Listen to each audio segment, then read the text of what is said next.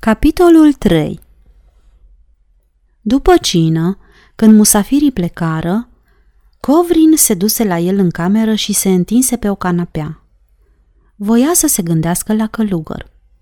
Dar o clipă după aceea intră Tania cu un pachet de cărțulii și de șpalturi în mână. Uite, Andriușa, îi spuse ea, citește articolele tatei. Sunt foarte frumoase, scrie foarte bine.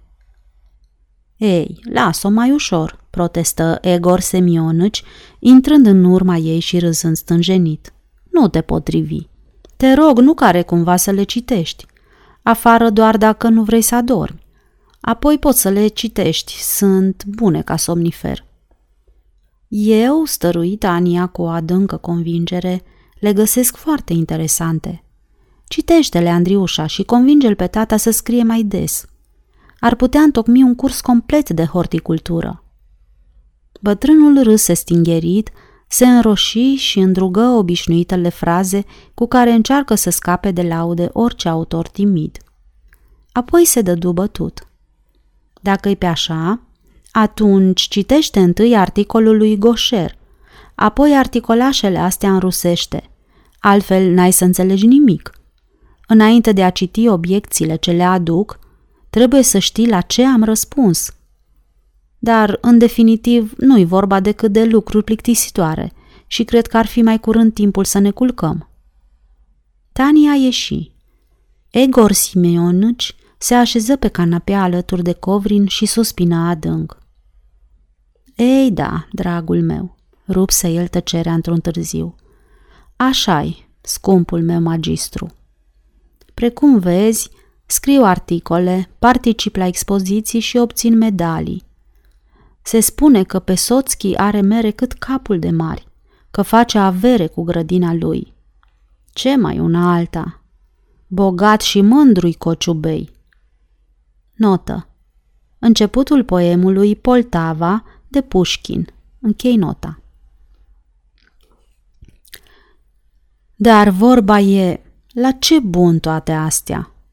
Livada mea este într-adevăr minunată, o livadă model – în realitate nu este o livadă, ci o adevărată întreprindere de mare însemnătate pentru stat, fiindcă asemenea livezi vor deschide o eră nouă în economia rurală și în industria rusească.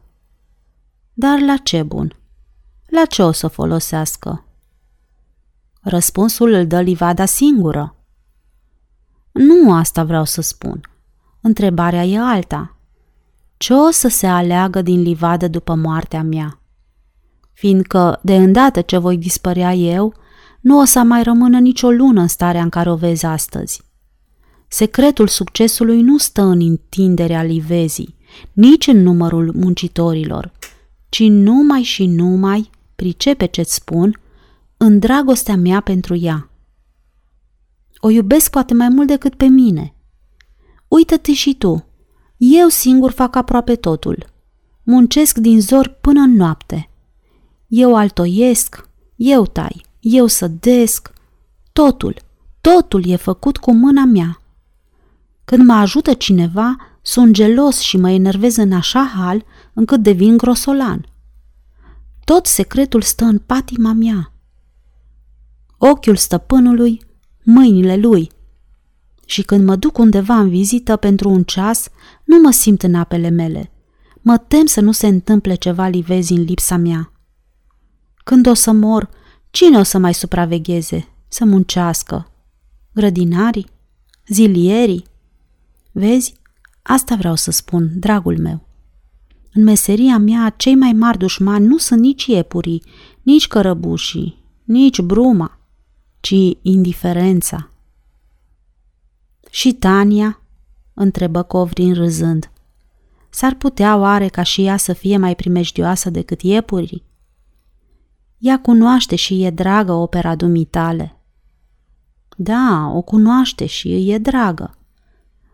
Dacă după moartea mea livada îi rămâne ei și ea va fi stăpână, nimic de zis.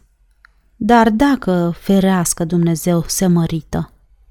Bolborosie Egor Simionici, uitându-se plin de spaimă la covrin. Aici e primejdia.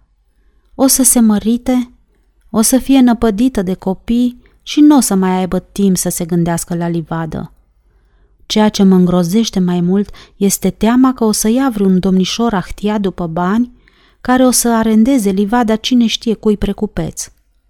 Atunci totul se va mântui din primul an.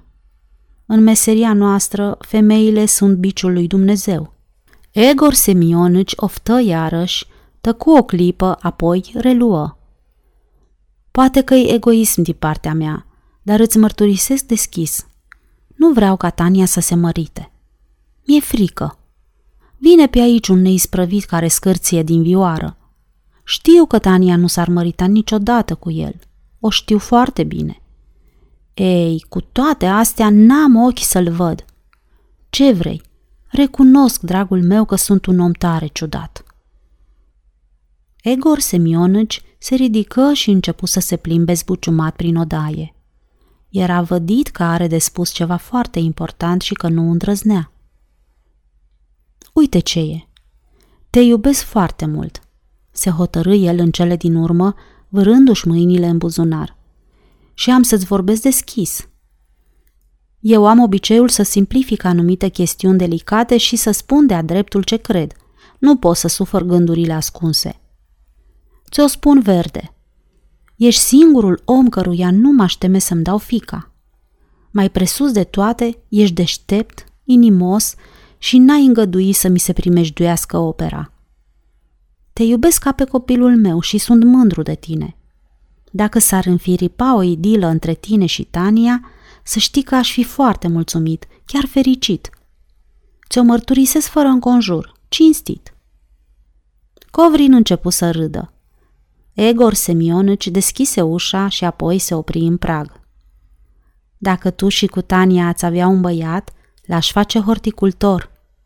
Dar astea sunt visuri de șarte. Noapte bună! Rămas singur, Covrin se întinse cât putu mai comod pe canapea și începu să citească articolele. Unul era intitulat Despre culturile intermediare. Altul Câteva cuvinte despre observațiile domnului Z asupra desfundării solului în vederea plantării pomilor. Un al treilea era intitulat Câteva observații asupra altoirii în ochii latenți. Toate se învârteau în jurul acelorași teme. Dar ce ton agresiv, câtă patimă de-a dreptul bolnăvicioasă. Iată de pildă un articol, la prima vedere foarte inofensiv, judecând după titlu și cu un conținut banal, în care era vorba de specia de măr rus numit Antonovka. Egor Semionici își începea însă articolul cu cuvintele Audiatur et altera pars și sfârșea cu Sapienti sat. Și între aceste două citate, un torent de epitete usturătoare la adresa savantei ignoranțe a domnilor specialiști în horticultură, care contemplă natura de pe înălțimea catedrelor lor, sau la aceea a domnului Gaucher, al cărui succes se datorează profanilor și dilentaților. Apoi își exprima părerea de rău, vădit nesinceră, că nu mai pot fi ciomăgiți și astăzi țăranii care, furând fructele, strică pomii. Iată o meserie frumoasă, simpatică, sănătoasă, gândi Covrin, dar nici ea nu-i lipsită de pasiuni și răfuieli. Stă fără îndoială în firea lucrurilor ca în orice domeniu oamenii care se consacră unei idei să fie irascibili și să se caracterizeze printr-o sensibilitate peste măsură de ascuțită. Altfel nu e cu putință. Își aminti de Tania, căreia îi plăceau atât de mult articolele tatălui ei. Era plăpândă, palidă și atât de firavă că îi se vedeau claviculele.